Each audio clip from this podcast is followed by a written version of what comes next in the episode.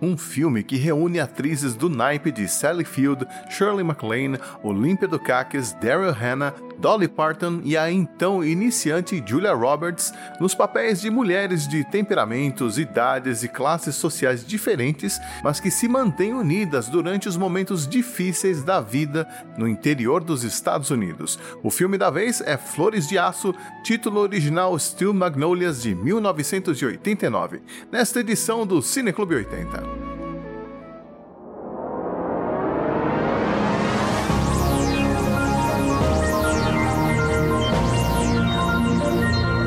Clube 80.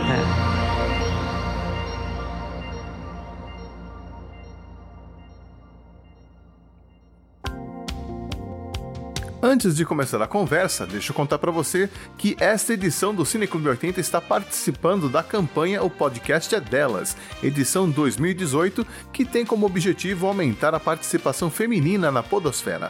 É uma campanha que vai se estender por todo o mês de março, com a participação de vários podcasters, e que você pode acompanhar nas redes sociais através da hashtag Podcast é Delas, ou no site podcastedelas.com.br, onde você encontra todas as edições dos podcasts que estão participando e apoiando a campanha, e tem muita coisa boa para ouvir. E se você, prezado ouvinte, tem algo a dizer ou gostaria de participar de algum podcast para falar de algum assunto do seu interesse, mesmo que você não conheça nenhum podcaster, nem tenha experiência nisso, entre em contato com o Podcaster Procura lá no Twitter, buscando por @podprocura, e eles vão tentar colocar você em contato com algum podcast que esteja procurando alguém para falar exatamente sobre o assunto que te interessa. Afinal, como sempre lembra a Domenica Mendes, criadora da campanha e apresentadora do podcast Perdidos na Estante, do site Leitor Cabuloso, a participação das mulheres na podosfera ainda é pequena. Oi, tudo bem? Se você está me ouvindo, você deve gostar de podcasts, né? E se você ouve bastante podcasts, deixa eu te perguntar: quantas mulheres apresentadoras você conhece? Quantas integrantes de equipes fixas? E você que é podcaster e já quis convidar uma mulher para gravar? Me conta, foi fácil arrumar uma convidada? Foram essas as perguntas que nos fizeram criar ano passado a campanha O Podcast é Delas. Percebemos que a participação de mulheres na mídia ainda é muito pequena e que cabe a nós, ouvintes e podcasters, a mudar isso. Por isso convidamos alguns podcasts para lançar em março de 2017 episódios com a participação delas, independente do tema ou do formato do podcast. A ideia se espalhou e no final tínhamos mais de 50 programas participando da campanha. Esse ano vai acontecer a segunda edição, e esse é o nosso convite para você. A ideia continua a mesma: aumentar a participação de mulheres na podosfera. E como é que você pode fazer isso? Convide mulheres para participar de seus programas que serão publicados durante o mês de março desse ano. Não importa o tema ou o formato, com certeza existe uma ou mais mulheres que têm muito a dizer sobre isso. Gostou da ideia? Para apoiar a campanha e participar, se inscreva no link que você encontra no nosso site, podcastedelas.com.br, ou nos encontre em nossas mídias sociais. Venha conosco fazer da podosfera um lugar melhor, porque você sabe, em março, o podcast é delas. Prestigie, divulgue, participe, informe e compartilhe essa campanha, e vamos trabalhar para deixar essa mídia mais igualitária. E lembrando que este podcast tem um formato diferente do que você está acostumado a ouvir por aí, e eu pensei nessa divisão por partes para que você possa combinar a experiência de ouvir o podcast e assistir o filme no mesmo dia, tentando reproduzir o que a gente faz quando vai ao cinema, né? A gente comenta sobre o filme com os amigos, marca um dia para se encontrar e ver o filme, depois vai comer uma pizza para ficar falando o que achou do filme e coisa e tal. Por isso, cada edição é dividida em duas partes. Na primeira, nós vamos dar as nossas impressões sobre o filme, sem trazer nenhum spoiler, e também falar de algumas curiosidades e comentar algumas cenas ou diálogos que talvez passem despercebidos se você não prestar atenção. Aí eu vou avisar que é hora de pausar o podcast e assistir o filme, e assim que você terminar de assistir, retorna ao podcast e ouve a segunda parte, ainda com o filme fresco na memória, para ouvir os comentários e também acompanhar as discussões e suposições que eu vou introduzir nos segmentos específicos criados especialmente para cada filme. Nesta edição eu conto com o retorno da minha amiga Maia Orsi e também de uma convidada que saca do assunto. Eu espero que você goste da conversa e também mande suas impressões via Twitter, Facebook ou pelo e-mail programa80watts@gmail.com. Agora sim, vamos para a conversa.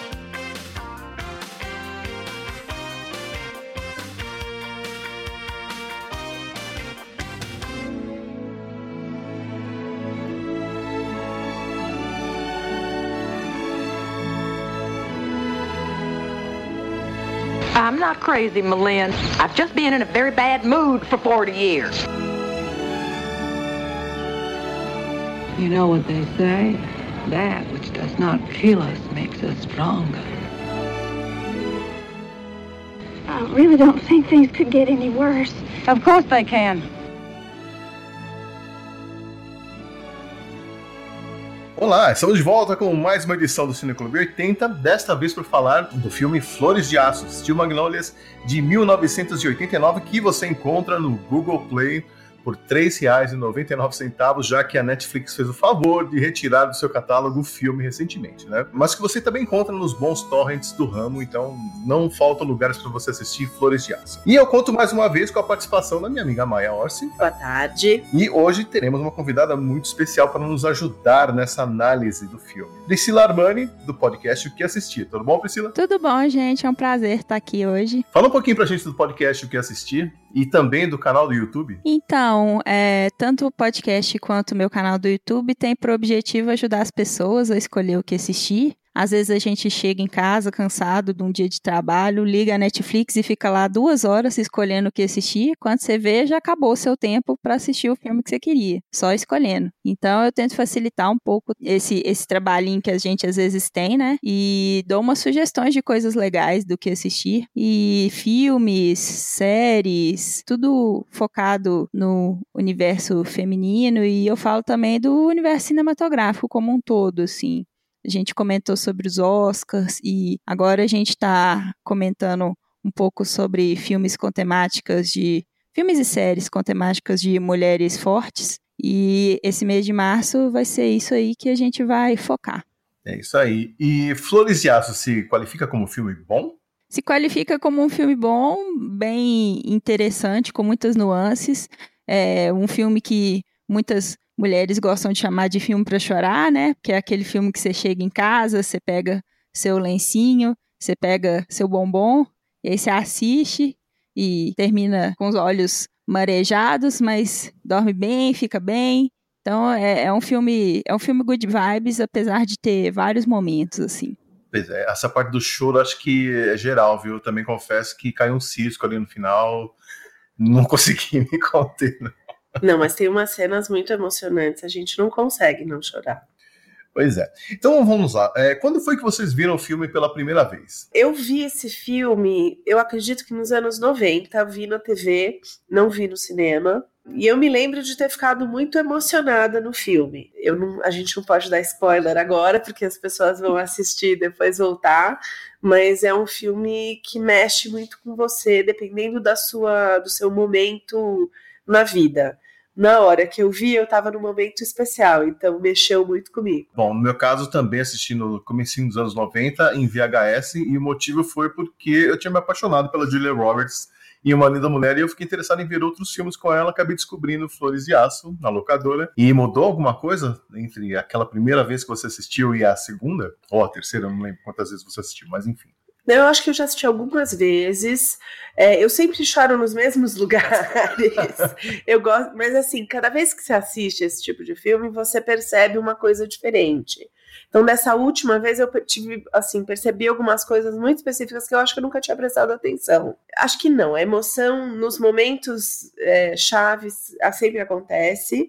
Eu acho que é escrito pra gente se emocionar. E eu acho que ele é muito engraçado nas horas que você não tá chorando, né? Ele é um filme divertido, você se diverte com o relacionamento das mulheres. Uhum, é engraçado isso, né? E, porque pra mim, quando eu assisti a primeira vez, eu vi como uma comédia.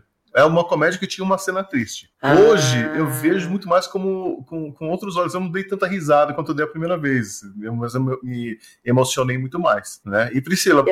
Então, eu não tinha visto esse filme ainda. Ele meio que tinha saído do meu radar. Eu vi quando ele entrou na Netflix e li bastante. Vi que ele era muito bem recomendado e tal. Mas até a gravação aqui do programa, eu ainda não tinha assistido. Quando eu vi que ele ia sair do catálogo, eu corri para assistir. Ele me lembrou muito um outro filme que eu assisti para gravar um Feito por Elas, que é um outro podcast, que é o Colcha de Retalhos, não sei se vocês já assistiram. Sim. Que é da Jocelyn Moorhouse.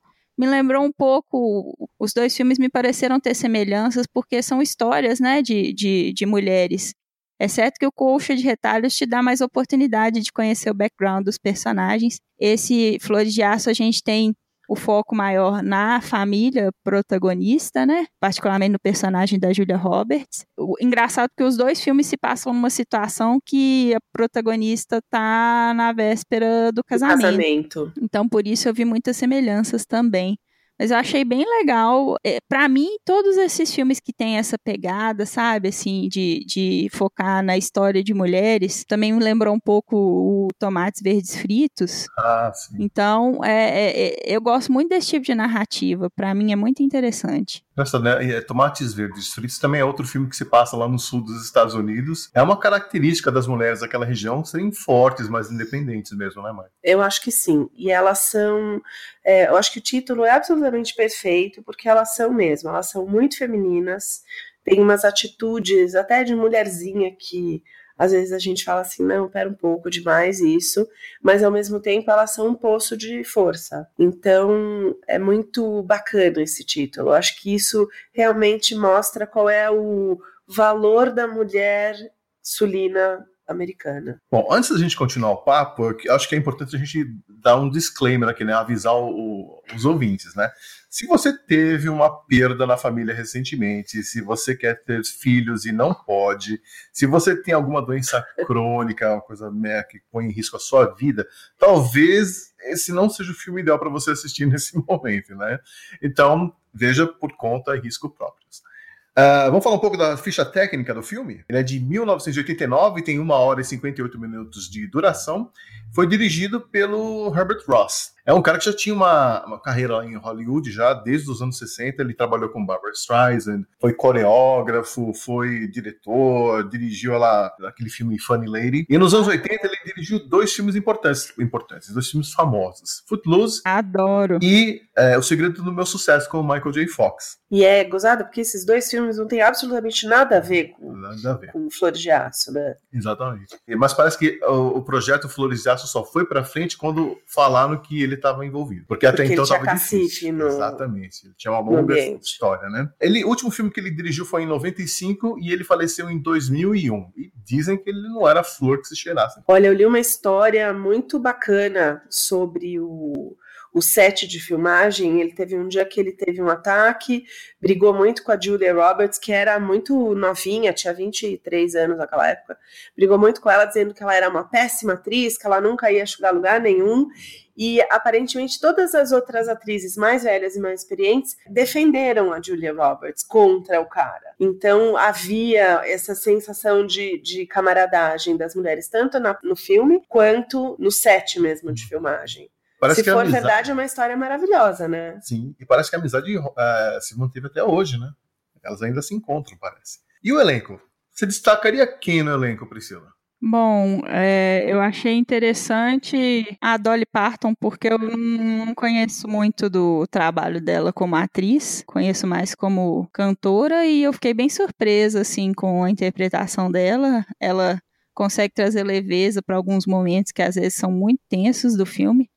A Shirley MacLaine, ela maravilhosa, como sempre, né? Assim, não tem nem muito o que dizer dela. Toda vez que ela aparece na tela, ela brilha. A Olympia Dukakis, eu não lembrava de ter visto muitas outras coisas com ela. Engraçado, porque é aquele rosto familiar que a gente vê nos filmes, mas que a gente não memoriza, tipo, ela fez fulano, ou ela fez personagem ciclano, assim. E a Sally Field e a Julia Roberts, elas estão muito bem no filme, mas acho que elas estão muito bem acompanhadas.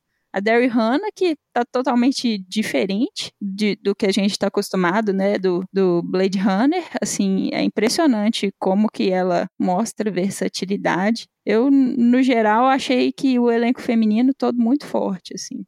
Sim, aliás, é uma informação interessante, desse elenco, só 2, né, nunca ganharam um Oscar. Então, realmente, é um baita elenco, né? É um tremendo elenco. A Olympia Dukakis tem um filme, se você quiser ver, Priscila, que é muito legal, é aquele O Desejo da Lua, Feitiço da Lua.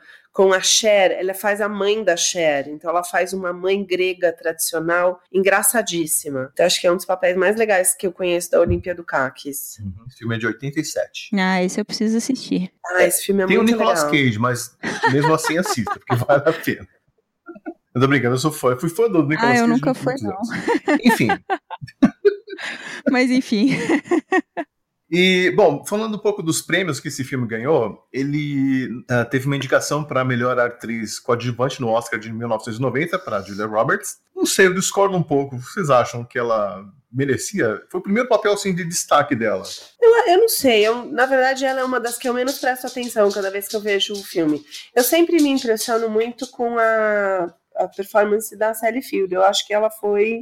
Ela devia ter sido indicada a um Oscar por esse papel, porque ela é tão... Tem tantas nuances na performance dela, ela é tão precisa na interpretação dela, que pra mim foi um roubo. O que você acha, Priscila? Eu acho que a Julia Roberts foi indicada porque a academia gosta de fazer isso. Às vezes eles veem um ator promissor começando a carreira, eles dão uma indicação. Às vezes o papel é merecido, às vezes não. Eles fizeram isso com a Jennifer Lawrence. Fez também com a Marisa Tomei, né? É, isso. Assim, quando a atriz ou o ator, eles são promissores, a academia vê potencial neles, às vezes eles fazem um papel pequeno, ou às vezes eles fazem até um papel bastante impactante, mas como eles estão começando a carreira, eles sabem que eles não têm chance de prêmio. Mas é um indicativo da academia dizendo, tô de olho no que você tá fazendo, pode continuar por esse caminho. Isso aconteceu com a Jennifer Lawrence no primeiro filme que ela foi indicada, O Inverno da Alma, que era um puta filme. Aconteceu com o Timothée Chalamet esse ano, quando ele fez Call Me By Your Name, porque ele é um menino muito novo, ele recebeu uma indicação, ele sabia que ele não ia ganhar com aquela indicação, mas é tipo a academia dizendo, você pode continuar nesse caminho aí que você tá bem. Eu acho que essa indicação da Julia Roberts foi bem nesse sentido. Ela que acabou ganhando o Globo de Ouro, daquele de 1990, né, como melhor atriz coadjuvante. Mas a Sally Field, que também estava concorrendo lá ao Globo de Ouro, não ganhou. Indicada, não levou. E é incrível, né? Porque, assim, ela dá um show nesse... Ela consegue ser melhor que a Shirley MacLaine no negócio. É um negócio impressionante. Mas é o que a Priscila falou. É um elenco feminino muito forte. Tem muita química entre elas. Eu acho que elas transmitem aquele calor e acolhimento de amigas verdadeiras, e isso é muito difícil fazer, né? Uhum. Sobre o enredo do filme, o filme conta a história da Shelby, que é vivida pela Julia Roberts, que vive numa cidade do interior do sul dos Estados Unidos, cujo nome até agora eu não entendi direito, se é Natitoshes, uma coisa assim. Louisiana, que é a cidade do autor. E ela está prestes a se casar, e a mãe dela está preocupada, porque a Shelby tem uma doença crônica muito séria, e como boa mãe, ela tenta proteger a filha como pode, né? As duas fazem parte de um grupo de amigas, que inclui a dona de um salão de beleza, a Truvy, que é interpretada pela Dolly Parton, maravilhosa. E ela acabou de contratar uma cabeleireira chamada Anel, que é feita pela Daryl Hannah. Aí completa o grupo a Clary, que é interpretada pela Olympia Dukakis, também a Weezer, interpretada pela Shirley MacLaine, e juntas elas encaram os problemas da vida sem nunca perder o bom humor.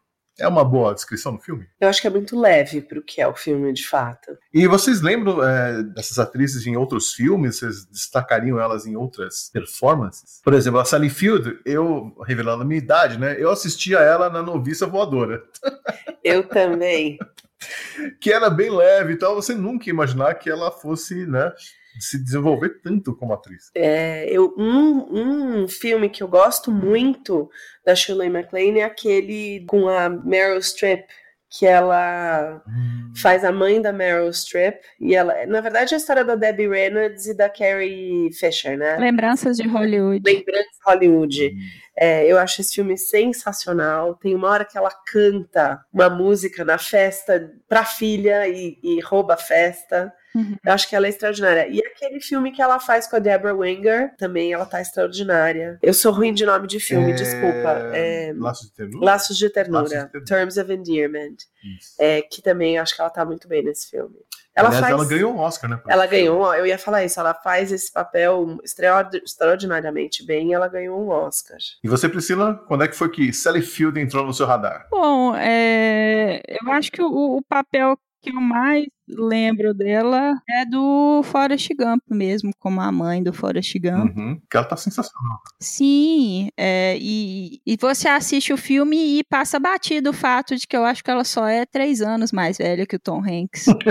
Sabe, assim, e eles conseguem, assim... Hoje em dia eu não sei, porque eu não revi... Eu revi o Forrest Gump já tem uns 6 meses, eu acho. Mas, na época, passa meio batido, assim. Passou bem batido por mim, esse pequeno detalhe. Eu gosto muito da Shirley MacLaine, porque ela é quase um patrimônio de Hollywood.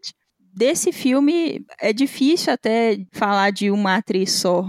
Porque elas trocam muita bola, né?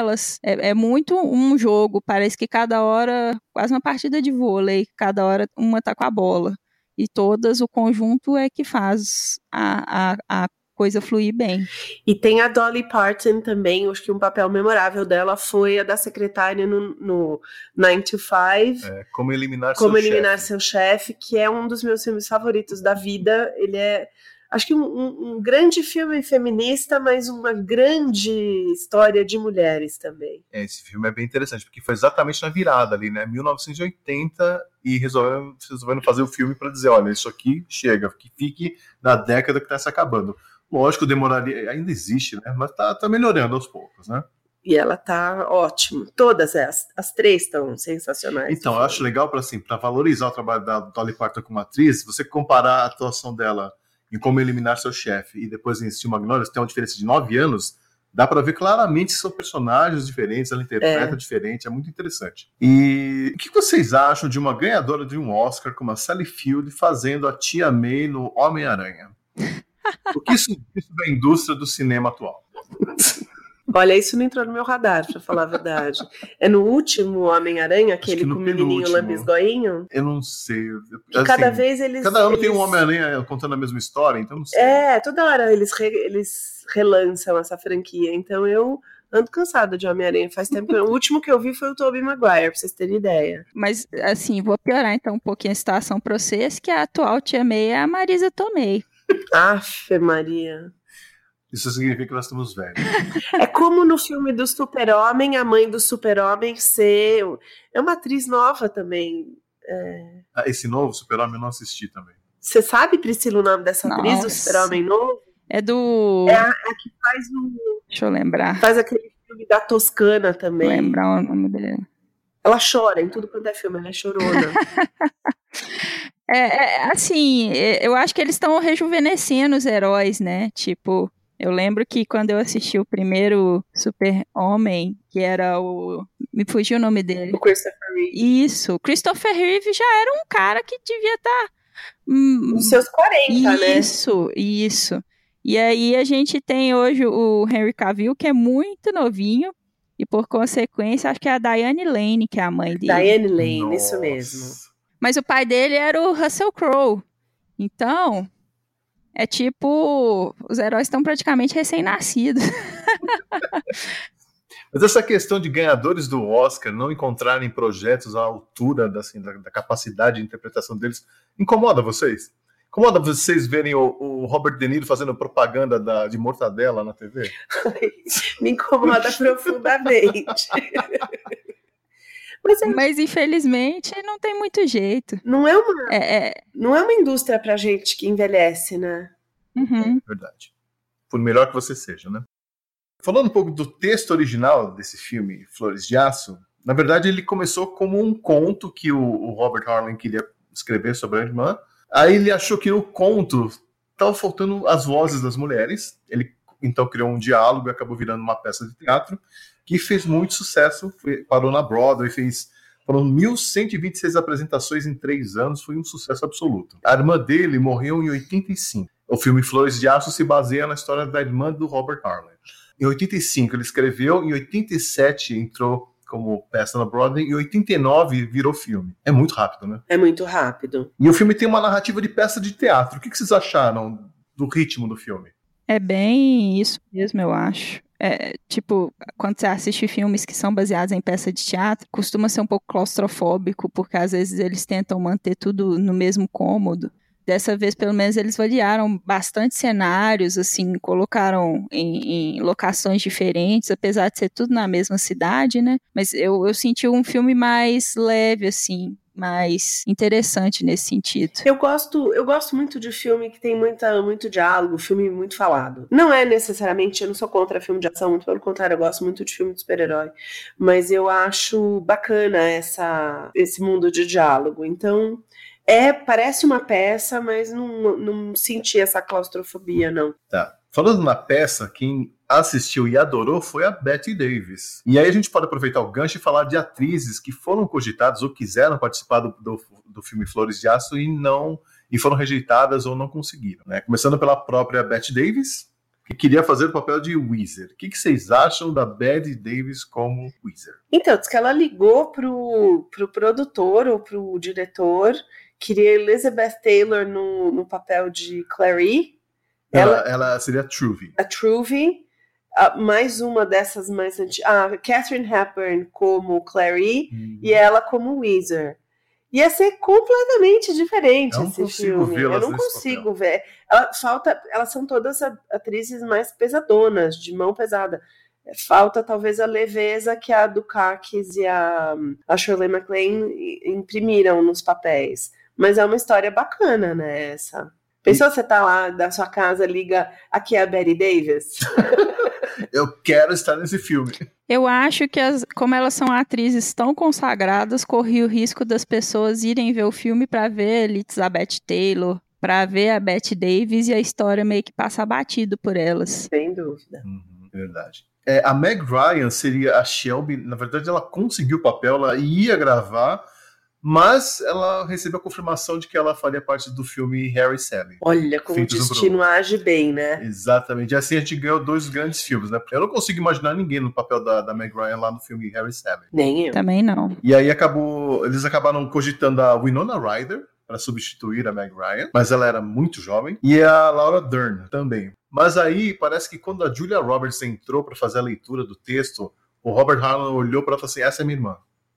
Na hora que ela entrou, ela falou assim, é a mesma energia. E a Julia Roberts é do Sul, não é? Ela é do Sul, mas eu não lembro a cidade. Porque essas atrizes todas que você falou, elas são muito associadas a lugares muito específicos. Então, a Winona Ryder é muito da Califórnia, a Meg Ryan é muito Nova York, até por causa de Sally and Harry.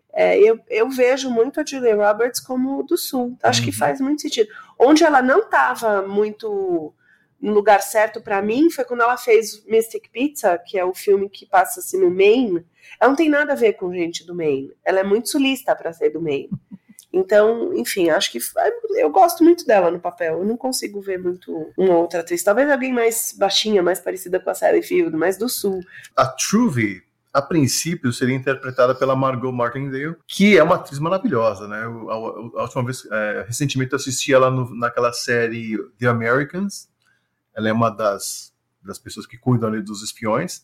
E anteriormente ela participou da série Justified também. Ela é incrível, maravilhosa. Eu não sei quem ela é. Então, ninguém lembra desse nome, mas assim que você olhar o rosto dela, você fala assim, ela é daquelas atrizes, sabe? Tá. Ela é maravilhosa. E ela era amiga do Robert Harlan. Ela, inclusive, participou da peça. Ela estava quase que garantida no mesmo papel lá no filme, mas na última hora foi cortada. E, detalhe interessante, na Austrália, quem interpretou a Shelby foi a Nicole Kidman. Ah, é? Na peça de teatro. Agora, vocês conseguem imaginar outras atrizes fazendo esses papéis? É difícil, né? Eu acho muito difícil, porque é muito forte esse filme, né? Rola um lance de química ali, não rola? Eu acho. Eu tô achando legal porque a Winona Ryder, ela é a protagonista do Colcha de Retalhos. E o papel dela no filme é bem parecido com o papel da Shelby, o papel da noiva. Então, eu achei interessante, assim, essa mesma energia meio que foi aproveitada nas duas produções. Apesar de que a Winona era muito jovem, né, pra fazer o Flores de Aço, ela não deixou de fazer um papel que lembra bastante no Colcha de Retalhos. E por falar em idade, um dos problemas que os produtores tiveram para escalar a Sally Field foi que acharam que ela não daria pra ela ser a mãe da Julia Roberts. O que vocês acham disso? Eu não vi problema. Eu só comecei a ver problema depois que eu li as críticas. Falei, não, eu não acho. Acho que ela é... imagina, é uma mulher do Sul, ela casou cedo, ela teve filho cedo, então é muito comum você ver mulher muito nova tendo filha casando. Fiz uma conta matemática aqui, a Sally Field é de 46, então em 1989 ela teria 43 anos. A Julia Roberts é de 67, então ela teria 22 anos em 89. Dá certo. Exatamente. A Sally Field, né, no caso, a personagem lá, a Lynn, teve a Shelby com 21 anos. Não é uma coisa fora de propósito. E outra, se tá falando de mulher do Sul, elas se cuidam, elas se enfeitam. A Lynn é até simplesinha demais para ser uma daquelas mulheres que vive no cabeleireiro.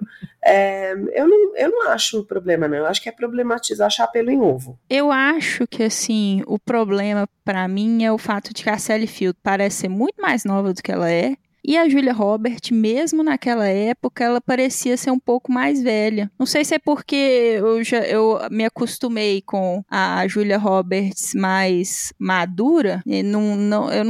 Assim, quando eu assisti Uma Linda Mulher, eu já estava na casa dos 20 anos. Então, eu sempre achei que a Julia Roberts tinha um semblante mais adulto, talvez por causa disso. Não assisti muita coisa dela muito novinha. Então, acho que quando eu assisti o filme, a Sally Field sempre parecendo muito mais nova do que é. E a Julia Roberts sempre me dando a sensação de ser um pouco mais velha do que uma noiva novinha querendo se casar. Isso meio que me causou um estranhamento. Mas acho que é por causa disso, não pelo fato de que seria impossível fisicamente falando. Até porque, gente, isso é uma coisa assim, esse tipo de preocupação é muito recente na história do cinema. Nos anos 80, o que a galera mais fazia era colocar uma galera que, pra ser pai e mãe, que nossa senhora, sabe? Assim, você assiste os filmes hoje, você fica assim, horrorizado. É uma coisa bem do meio dos anos 90 pra cá, essa preocupação com fulano precisa parecer que é pai de ciclano. E tem um último dado aí. Aqueles cabelos dos anos 80, aquele tipo de maquiagem, envelhece as pessoas. Verdade. Então, aquelas meninas todas dos anos 80, se eu te mostro o meu yearbook, nessa época eu morava nos Estados Unidos, se eu te mostro o meu yearbook, parece que todo mundo tem 34 anos, ninguém tem cara de 18. Então, tem isso aí. A Julia Roberts tem essa cara de jovem de anos 80. Acho que até hoje ela tem um pouco esse jeito. Aqueles cabelos lá envelhecem. Pode ser que seja isso mesmo. E por falar em cabelo, vocês notaram como a Dolly Parton e a Daryl Hannah mandaram bem como cabeleireiras no salão? Elas fizeram curso? Fizeram curso. Tipo method actor, né? Tipo, foram lá aprendendo o básico, pelo menos, né? Do curso de cabeleireira para não fazer feio na tela. E funcionou, né? Você vê realmente elas ali enrolando os bobs e passando, né, os produtos e manuseando tesoura e pente de uma forma mais profissional. Vamos falar um pouco sobre a série de TV baseada no filme que quase foi ao ar. Vocês ficaram sabendo? Não, isso não. Tem no YouTube, se vocês tiverem interesse em procurar. Em 90, o Robert Harlan foi chamado para fazer uma adaptação para TV pela CBS. Encomendaram um piloto. E eles produziram um episódio piloto que começa exatamente um ano depois da morte da Shelby.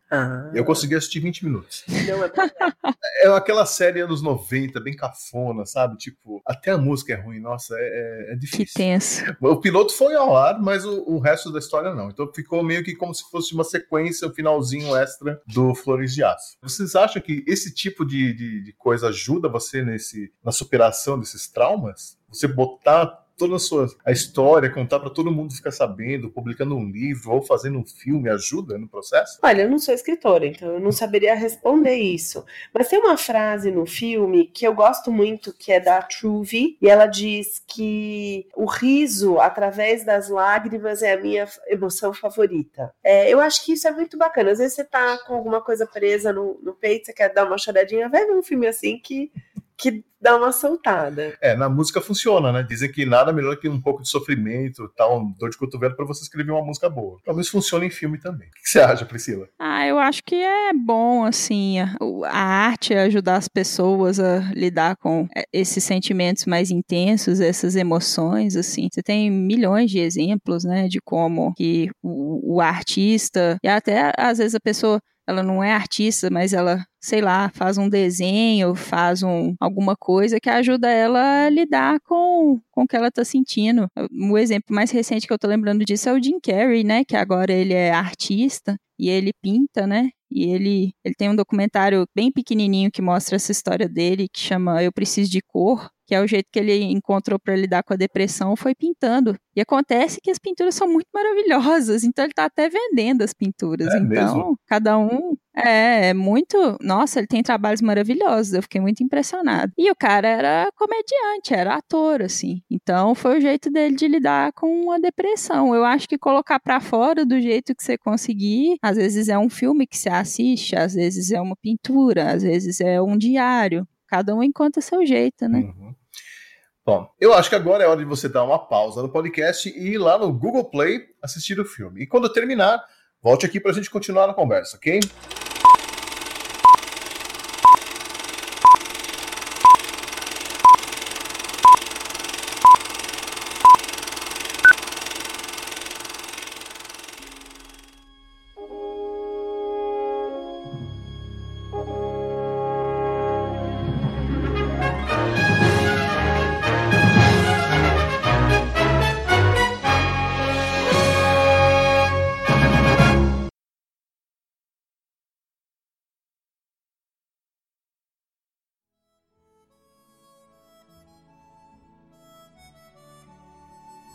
Bom, todo mundo enxugando as lágrimas por aqui, esse final é sensacional, né? É bonito esse final, porque é o ciclo da vida, né? O finalzinho é o bebê da Anel nascendo. Pelo menos eles escolheram... Na Páscoa, que é o feriado, e faz todo sentido que tenham escolhido a Páscoa para ser isso, porque é o feriado do renascimento da renovação, né? Nessa segunda parte, então, agora a gente pode falar já mais livremente, sem medo de dar spoiler e tal. Já contei o fim do filme. Já contou. A gente já tá comentando o fim do filme. Tem algum aspecto desse filme que gera desconforto nos dias atuais? Por exemplo, aquela cena logo no começo do marido da Maline atirando nos pássaros. Então, esse negócio, hoje em dia, ainda mais no clima que tá de anti-porte de armas, sabe? Eu acho que é muito controverso, mas aquilo é muito real para um estado do sul, gente. Eles têm arma mesmo, eles têm umas ideias de jirico daquelas mesmo. A Mulan deu um serviço pro John fazer e ele tava fazendo do jeito que ele achou que ele tinha que fazer. Eu acho que tem essa cena, mais a cena do carro do Jackson e da Shelby, depois do casamento, com aquela bandeira confederada... Ah, sim. Nossa, quase morri. Então, aquilo ali é uma das coisas que eu não tinha notado na primeira vez que eu vi, nem nas outras, mas isso ficou muito presente, porque isso está presente com os protestos de Charlottesville, a gente viu isso. Então, assim, aquilo, para ele, para a gente, aquilo é muito ofensivo. Para eles, aquilo não é uma manifestação racista, não é uma manifestação classista, nada disso, mas é. Então, essa une essa coisa de que o individualismo americano, eu posso... teatro, eu posso fazer. E o cara tá atirando biribinha, sei lá como é que fala, munição sem pólvora, festim. Veja como eu entendo, né? Atirando biribinha. Que bom que você não entende nada de armas. Mano. Mais o negócio, mais a coisa machistinha dos amigos enfeitarem o carro. Isso é muito, é o outro lado do sul, né? Tem esse sul feminino, matriarcal, que a gente vê com as mulheres, mas tem esse pedacinho de sul masculino que é bem feio pra falar, eu acho, pelo menos. Não sei o que a Priscila acha. Ah, eu fiquei bem, assim, chocada com a bandeira dos confederados. Eu não consigo evitar. Toda vez que eu vejo, me dá uma... sabe? Mas eu também senti muita falta de mais cores nesse filme, assim, mais pessoas negras dentro daquele contexto. Eu até entendo o porquê da ausência delas, assim, mas é inevitável ter um olhar mais crítico, né, para essas questões, assim. É um filme que é muito feminino, mas que não tem muita... As mulheres, elas não são necessariamente esclarecidas ou com ideias mais progressistas, né? Elas são muitas vezes machistas e tem toda aquela atmosfera de cidade do interior conservadora, né? Que quem é de Minas Gerais como eu sabe bem como é que é. Determinadas cidades que você vai, que assim, que se você não aperta a mão das pessoas, as pessoas te olham torto, como quem diz assim, pô, você se acha melhor do que eu, só porque você não deu um bom dia e apertou a mão da pessoa. Então, tem muitas coisas que dá para entender de onde que vem, mas a gente não consegue tirar esse olhar mais crítico, porque é um óculos que a gente coloca que não sai mais, depois que a gente começa a perceber, fica com a gente sempre. E é bom que fique, eu acho. É um olhar do nosso tempo, né? Tem uma cena que você vê as empregadas negras, que eu não me lembro se é a cena do funeral ou se é a cena da festa de Natal, elas estão no fundo assim da cena de uniforme. No casamento também, isso me incomodou bastante. E isso é muito, gente, isso é assim, é muito típico, não é? É assim até hoje. Sim, se você assistiu aquele filme do Get Out? Uhum. Eu não falo nada do Get Out, eu preciso ver esse filme. Precisa mesmo. Bom, qual é a personagem favorita de vocês no filme? Com qual, vocês chegaram a se identificar com alguma delas? Eu sou a Weezer velha. Quando eu for velha, eu vou ser a Weezer. Tenho certeza. Ai...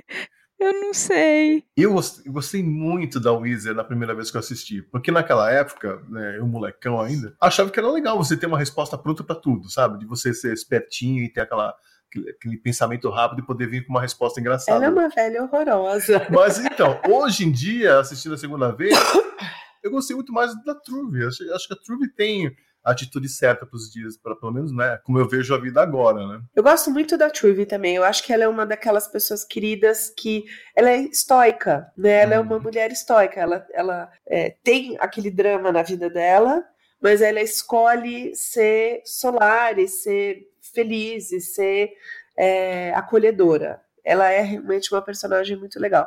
Eu gosto muito da Weezer, porque eu acho que ela é uma daquelas velhas ranzinza, mas que no fundo é uma pessoa de bom coração, né? E a Clary sabe isso dela. A Clary eu acho uma figura. É daquelas mulheres que já fizeram tudo que tem que fazer na vida, então agora ela faz o que ela quer, fala o que ela quer, tem dinheiro pra bancar o que ela quer. A única que eu não gosto muito é a Anel, eu acho ela chata. Quem adora a Anel é a Priscila. Você gosta da Anel, Priscila? Tem um... Ela traz aquele elemento, assim, de... Eu acho que o personagem dela meio que serve para mostrar o tanto que aquela sociedade é tradicional. Tipo, ela vem fugida do marido e provavelmente ela vem de uma situação de violência doméstica. E aí ela meio que decide recomeçar a vida dela e deixar tudo para trás. E aí você vê que ela é recebida em parte com um certo choque, em parte com um certo apoio, assim. Até um determinado momento do filme, você não sabe se aquelas mulheres vão aceitá-la ou se aquela comunidade vai rejeitá-la. Elas acabam aceitando e eu acho que a função dela é meio que para mostrar isso, assim, que a resiliência, né, das mulheres que sempre recomeçam, não importa o que elas enfrentam, assim. Mas do filme... Foi bacana. De vista. Que bacana, eu não tinha visto por esse ângulo. Muito boa essa sua observação, Priscila. É porque, falando um pouquinho da minha experiência, né, como mineira, assim, a gente lida muito, eu tô na capital em Belo Horizonte, então a gente tem a impressão de que a gente é muito esclarecido, a gente tem essa bolha, assim, mas aí quando você viaja 1 hora, 2 horas pro interior, aí você já percebe como que na verdade não, como que na verdade você tá dentro da sua bolha, assim. E às vezes as coisas mais simples, tipo, nossa, fulana é divorciada, sabe? De repente você se vê de volta aos anos 60, dependendo de com quem você conversa, sabe? Então, quando ela apareceu e eu vi as reações das mulheres, assim, eu fiquei pensando assim, o que vai acontecer? Será que eles vão, a comunidade vai aceitá-la ou não, assim? E acabou que aceitou e eu fiquei muito feliz com essa perspectiva, assim. Falei, bom, que esse não é mais um daqueles filmes que todo mundo fica virando a cara só porque a pessoa fez uma escolha que fugiu do, entre aspas, tradicional, né? Eu prefiro essa quebra. E vocês entenderam a mudança da personalidade dela durante o filme? Porque ela chegou toda travada, né? Aí foi se soltando, tirou os óculos, botou, né? Ajeitou o cabelo e de repente voltou ao que era antes. Como é que vocês leram essa mudança? O ambiente influencia também, né? Mas assim, eu acho que no começo do filme ela não era uma fanática religiosa igual ela virou depois. Sim, ouvindo o que você acabou de dizer, faz sentido para mim agora essa mudança. Porque se ela é uma mulher que está recomeçando, ela está se descobrindo quem ela é, né? Então, ela, quando descobre a igreja, ela vai para o outro lado, ela vira muito radical, meio fundamentalista. E aí depois, eu acho que depois que ela tiver o filho, já no finzinho do filme, ela já está mais suave com isso. Entendi. Então, talvez seja... A gente não pode esquecer que ela é uma mulher jovem também no filme, né? Talvez não tão jovem quanto a Shelby, mas ela é muito jovem. Então, ela ainda está aprendendo quem ela é, né? Descobrindo quem ela é. Uhum. E uma coisa que eu fiquei também... Eu lutei muito com o filme depois que ele acabou, porque eu fiquei pensando assim, gente, mas ela, por que que ela fez essa escolha, a Shelby, sabe? Tipo, ela poderia ou ter buscado outras formas, ou de repente encontrado outros mecanismos para não viver aquela maternidade, e tudo bem, sabe? Ela teria continuado com a vida dela e tal, mas ela preferiu literalmente dar a vida dela pelo sonho de ser mãe, pela questão da maternidade e tal. Depois que o filme acabou, eu fiquei pensando muito sobre isso, tipo, por que que ela fez essa escolha e o que que poderia tê-la motivado, assim? Tem uma... Na verdade, assim, é difícil fazer a leitura, mas pelo que eu lembro, eu prestei atenção numa fala no filme, que é quando ela vai revelar para a mãe dela que ela tá grávida. E ela fala, eu acho que isso vai ajudar. Então, eu não sei se é um indicativo de que o relacionamento dela, o casamento dela está com problemas e ela acha que tendo filhos vai salvar o casamento. Eu acho que é isso. Né? Mas, é a cena da cozinha com a mãe. Exato. Então, assim, aí é uma questão também do ponto de vista... Hoje em dia, esse tipo de atitude é bem questionável, né? Você querer se sacrificar porque você quer salvar um casamento com um cara que não entende a sua condição, talvez. E aí entra a questão feminista, do tipo, sabe, a mulher só consegue ser feliz sendo mãe, como é que funciona isso? São vários questionamentos, mas depois lendo entrevistas do Robert Harlan, ele fala que o cunhado dele era muito legal, era maravilhoso. Só que ele casou de novo 5 meses depois da morte da Shelby. Você tá brincando. Então, não vamos julgar, né? Tudo bem, 5 meses é um tempo curto. Eu tô julgando já. Já tô julgando. Mas aí você junta a conversa que ela teve lá, a Shelby teve, né? Tipo, eu acho que isso vai ajudar as coisas. Pode ser que o marido estivesse já tendo um caso e ela tava tentando salvar o casamento tendo um filho. O marido no filme parece um playboyzão, um filho riquinho de família rica. Então... vai saber, a gente não tem a informação dentro do filme sobre o que aconteceu no casamento dela, né?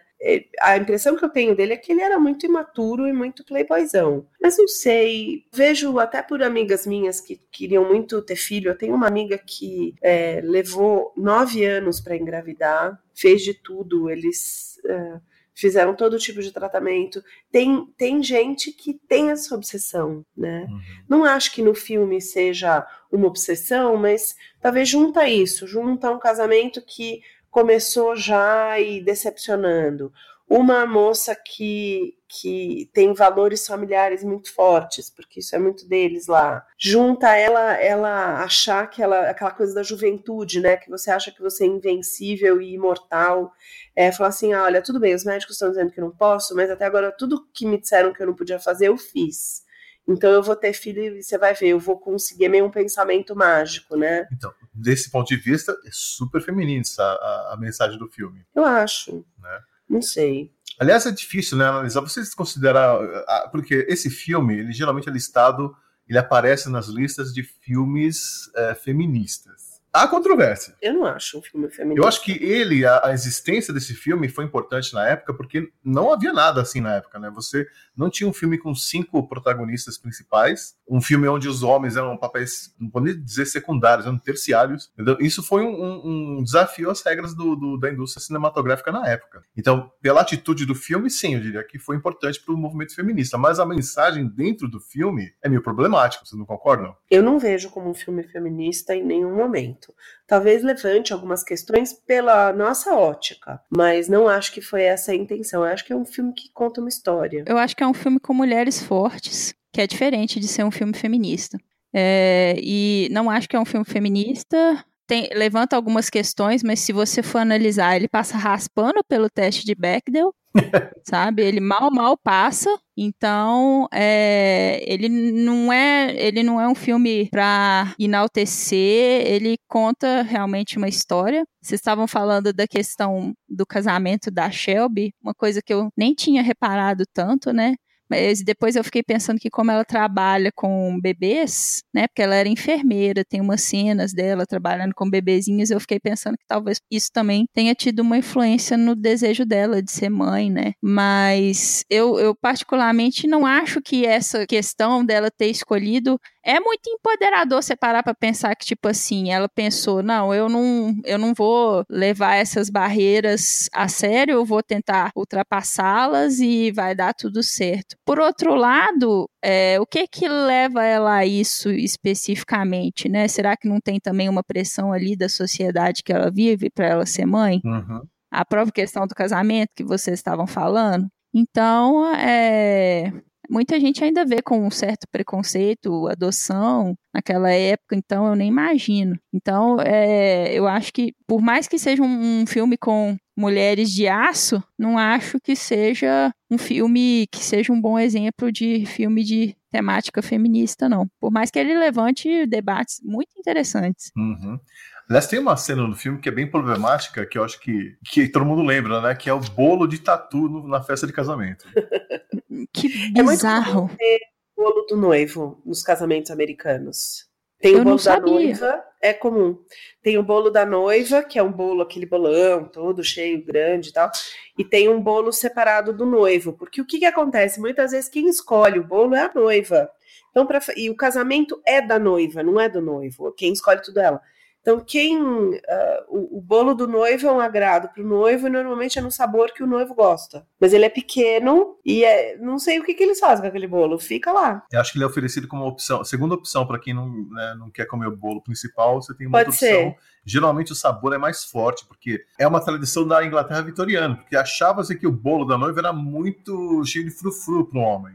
Então eu queria um bolo mais macho, um bolo com um sabor mais forte, com álcool na composição, uma coisa mais densa. Então, trouxeram essa tradição, serve para isso também, para dar uma opção para os noivos, para os homens comerem na festa, porque achava-se que o bolo da noiva era muito fraquinho.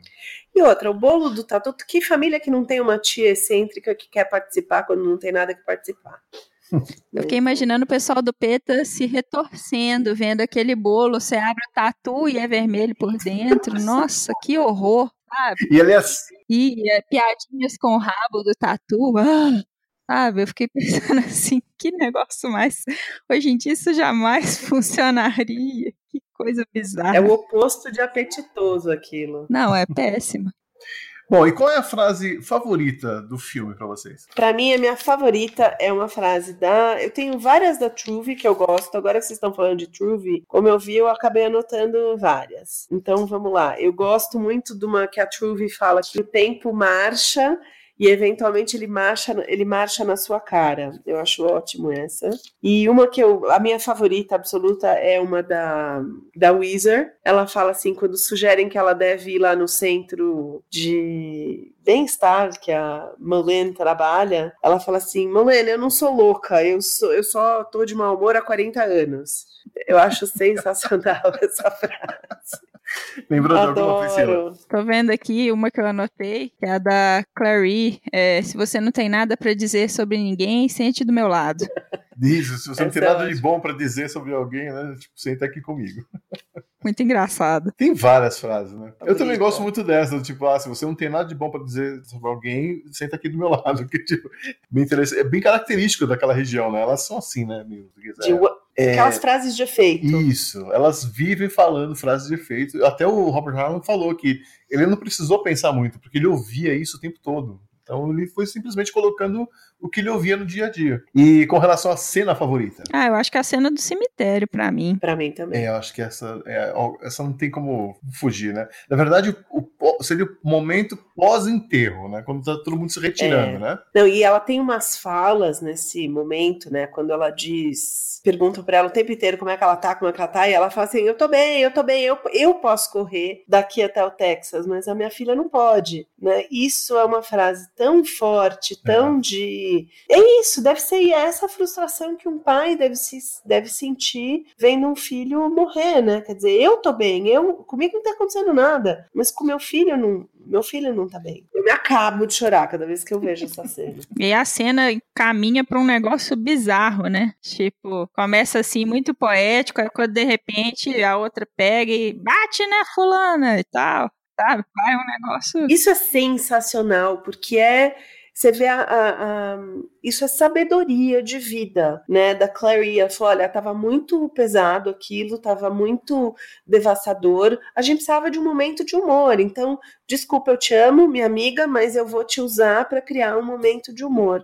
Isso é sabedoria de vida. Acho lindo isso. É interessante que o Robert falou que essa cena, quem ajudou a escrever foi a irmã. Na verdade, ele travou ali e ele pensou, eu preciso de alguma coisa nesse final. E aí ele pensou, o que a Susan faria? Com certeza ela faria uma coisa completamente inesperada. E aí ele pensou nessa saída pra terminar aquela cena do enterro. Que é incrível, né? Porque você, de um momento pra outro, você tá chorando, rios, aí depois você começa a gargalhar, porque é muito absurdo. É bizarro.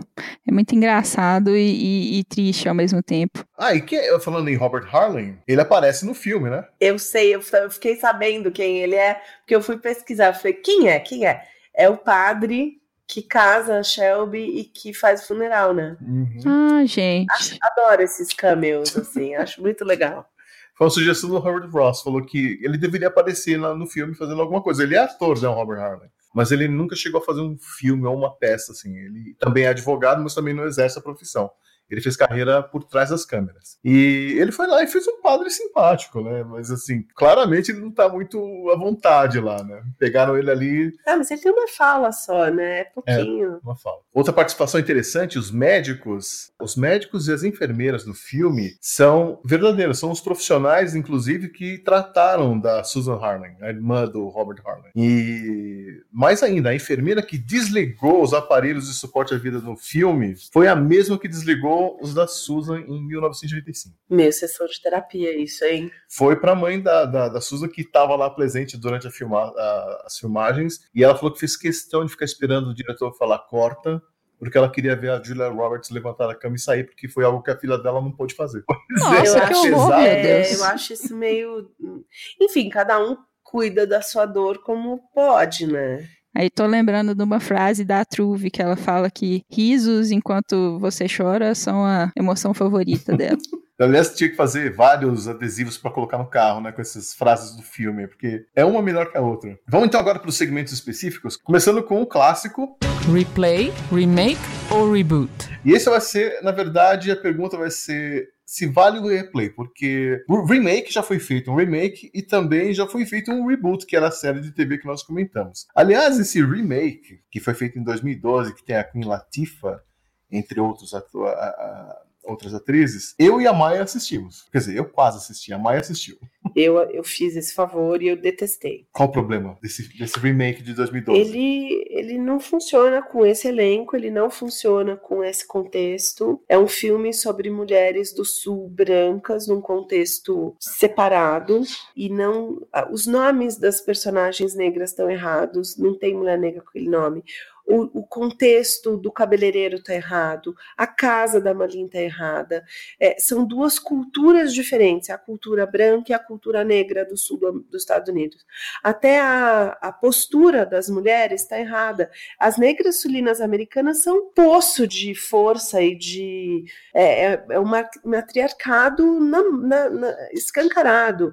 Elas não têm a suavidade que a mulher branca sulina é criada para ter. Então, elas têm que sobreviver, elas são sobreviventes. As mulheres brancas do sul não têm essa obrigação, elas são o status quo. Então, no meu entendimento, não funcionou nem um pouco, embora o termo seja universal, eu acho que eles não refizeram os diálogos e as situações o suficiente para que o filme funcionasse. Essa é a minha opinião. Uhum. Ou seja, esse filme realmente vale um replay, ou seja, dá para assistir esse filme do jeito que ele foi feito, ele envelheceu bem, continuou relevante? Eu acho que hoje continua relevante, porque é um tema universal. Envelhecer bem, nenhum filme dos anos 80 envelhece, porque aqueles cabelos, vamos combinar, né? Vai voltar à moda logo, né? Pode escrever aí. Mas, nossa, enfim, Deus. Eu acho que vale você rever o filme, mas o remake e o reboot não funcionaram, na minha opinião. Eu achei que ele envelheceu bem, assim. Eu fiquei com bastante dúvida logo no começo sobre o que era a doença que a Julia Roberts tinha, porque é apresentada a doença pra gente de um jeito muito, assim, estranho, assim, não é muito didático. É tipo, acontece a crise que ela tem, e aí dão pra ela um suco de laranja, e aí à medida que a coisa vai desenrolando é que você vai entendendo melhor o que ela tem, assim. Mas fora isso, eu senti um filme muito interessante, eu gostei bastante da forma como são apresentados os fatos. O figurino não tem muito o que dizer, assim, mas no geral eu achei que foi um filme que envelheceu bem, eu gostei bastante. Uhum. Mais um segmento. E se fosse você? No lugar da Malin, o que você faria como mãe caso sua filha diabética resolvesse ter um filho? A gente pode dar eu acho que assim, a pessoa tem que criar o filho pro mundo, né? Você querer controlar o seu filho, as decisões que ele toma, só funciona até uma determinada idade, até um determinado ponto, assim, não tem muito o que fazer. O que a gente pode fazer, né? A não ser dar apoio. Não é a outra pessoa para saber o que passa pela cabeça deles, né? O instinto de ser mãe é muito forte em algumas mulheres, então você tem que respeitar. E ali, a Shelby é muito desafiadora, né? Ela faz muito o que ela resolve fazer, então... E outra, se a Malene insistisse em ser contra, ela ia perder o contato com a filha e com o neto, que foi tão importante naquele momento para ela, né? Uhum. Vamos pensar um pouquinho em como seria um elenco de brasileiras fazendo uma versão brazuca de Flores de Aço? Flores de Aço brazuca. Vamos selecionar um elenco com atrizes brasileiras. Quem vocês escolheriam para fazer os papéis, os 6 papéis principais? Quem daria uma boa Wizard? Tem boas atrizes brasileiras que eu acho que dariam uma boa Wizard. Acho que a Laura Cardoso daria uma boa Wizard. Eu gosto muito dela. Tem, né, a Fernanda Montenegro. A Dercy Gonçalves teria dado uma boa Wizard. Maravilhosa, concordo. Que tá uma atriz do porte, assim, da Fernanda Montenegro. É muito pro papel? Acho que ela podia ser uma boa Clary. Poderia ser também. Mas é difícil, a Fernanda Montenegro é a nossa Meryl Streep, né? Se você colocasse ela pra fazer o Batman, provavelmente ficaria bom. Talvez a... como é que ela chama, meu Deus do céu? A Regina Duarte como a mãe. Olha só. Eu também vejo a Regina Duarte como a Malin. E a filha dela como a Shelby. Elas são uma cara da outra, acho que podia funcionar. A Gabriela Duarte? Funcionaria, sim. Aliás, seria bem interessante ver a relação mãe e filha real, assim, na tela. Pro papel da Truvy, Suzana Vieira, ia falar isso. E eu acho que de Anel pode ser a Malu Mader. Sério, a Malu? Porque a Malu Mader é fortona, assim, e tal. Ia ser interessante ver a parte cristã dela, né? Como que ela ia ser... Pensei na Leandra Leal, porque ela fez um papel um pouquinho parecido, assim, no Bingo. Verdade. Que ela é super conservadora. Ela é muito boa, Leandra Leal. Tem razão. Troco uma Malu Mader pela Leandra Leal. Agora, a grande dificuldade desse elenco brazuca é escalar Shelby. Eu não consigo imaginar ninguém. Eu acho que aquela Carolina loirinha, como ela chama? Dickman. Carolina Dickman. Lembra ela no papel da menina que ela teve câncer e teve que raspar a cabeça na novela? Eu acho que ela fez muito bem aquilo. Eu não sei, gente, a última novela que eu assisti foi A Gata Comeu. Então... Mas essa é uma cena que é muito relembrada da Carolina Dickmann. Tanto é que eu lembrei dessa novela. É, acho que poderia funcionar. Eu pensei na Débora Falabella também. Débora Falabella, muito boa. Daria um belo filme, hein? Aquela Marjorie Stiano também é boa. Uhum. Eu conheço muito pouco do trabalho dela. Ela fez um papel bonitinho numa novela. E Marjorie Stiano é Malhação, por acaso? Então, mas depois que ela saiu do Malhação, ela fez um papel numa novelinha de época que eu sei que eu assistia com a minha avó. E ela fazia um papel de uma moça que tinha um defeito na perna e ela fez muito bem o papel. Ela tem aquela coisa da vulnerabilidade com força também. Tipo, podia ser. Muito bem. Outro segmento aqui. Meu superpoder. Se você pudesse ter o poder ou um traço da personalidade de uma das personagens, qual você gostaria de ter? Vamos dar umas opções aqui, né? O eterno bom humor da Truby, ou a atitude, né, otimista da Truby, esse dom das respostas rápidas da Weezer, a serenidade da Clary, ou a determinação da Shelby? Eu queria o bom humor da Truby. Eu também. Não é bom humor per se, né? É um olhar positivo e não derrotista para as dificuldades da vida. É um estoicismo que ela tem que eu acho bacana. Engraçado, né? Acho que a gente vai envelhecendo e isso acaba sendo... A gente percebe a importância disso, né? Eu acho que sim. Outro segmento. Mas os meus cabelos... eu sei que cabelo é uma parte importante do filme, né? E para nós também, eu não vou falar que é coisa de mulher, porque homens que cultivam cabelos longos, eles ficam até piores que as mulheres, né? Nessa questão de cuidado, de obsessão, tratamento e tal. Então o cabelo é uma parte importante. Vocês têm essa relação com o cabelo? Tipo, você passa um trauma muito... Você supera um trauma grande, vocês cortam o cabelo curto, que é uma tradição japonesa também. Mas eu acho que é uma coisa um pouco de mulher. Eu, pessoalmente, não tenho isso. Mas eu acho que é uma... Você quer se fazer um agrado, você vai ao cabeleireiro e faz uma escova. Você quer dar uma remoçada no visual, você vai lá e pede um corte de cabelo um pouco diferente. Eu acho que é uma coisa de mulher isso muito. Eu particularmente não tenho isso, mas eu entendo a coisa de... Mas o corte de cabelo da Shelby eu vejo muito como ela deixar para trás a juventude dela despreocupada, agora que ela vai ser mãe, e aí ela tem um corte de cabelo mais prático, porque... A vida dela agora não é frufruzinha, passeio com os amigos, é uma vida de mãe. E como a gente explica o choro dela, então? Porque é um choque, né? Ela era toda cocote, toda feminina, com o cabelão dela e tal, e aí vai e corta o cabelo, aquele corte que parece um capacete. Que ela vai repetir alguns anos mais tarde no filme do Peter Pan, né? Mas eu acho que é isso, assim, caiu a ficha nela que agora... Ela tem que ser uma mulher adulta responsável. Eu não tinha pensado sobre essa perspectiva, achei bacana. Porque eu acho que a princípio ela tinha falado que ia cortar o cabelo só como uma atitude confrontativa da mãe dela e tal. E aí ela falou assim, vou cortar pra ver o que acontece e tal. E aí quando ela percebeu como é que ia ficar e que ela ia perder aquele cabelo com o qual ela tinha tanto cuidado e tanto apego, aí ela meio que arrependeu e chorou, assim. Fiquei pensando que era mais por esse lado. Mas bem interessante essa análise. E vamos ao último segmento aqui. Algumas perguntas sem resposta. Alguém pode me explicar que cor que é rosa antigo e rosa chá? É tão óbvia a diferença, Maurício. Como você não consegue ver? Isso pra mim parece aqueles esmaltes. Cor de esmalte pra mim é uma coisa que, sinceramente... Não faz sentido nenhum. Eu também não sou muito fã dessas diferenciações bizarras, não.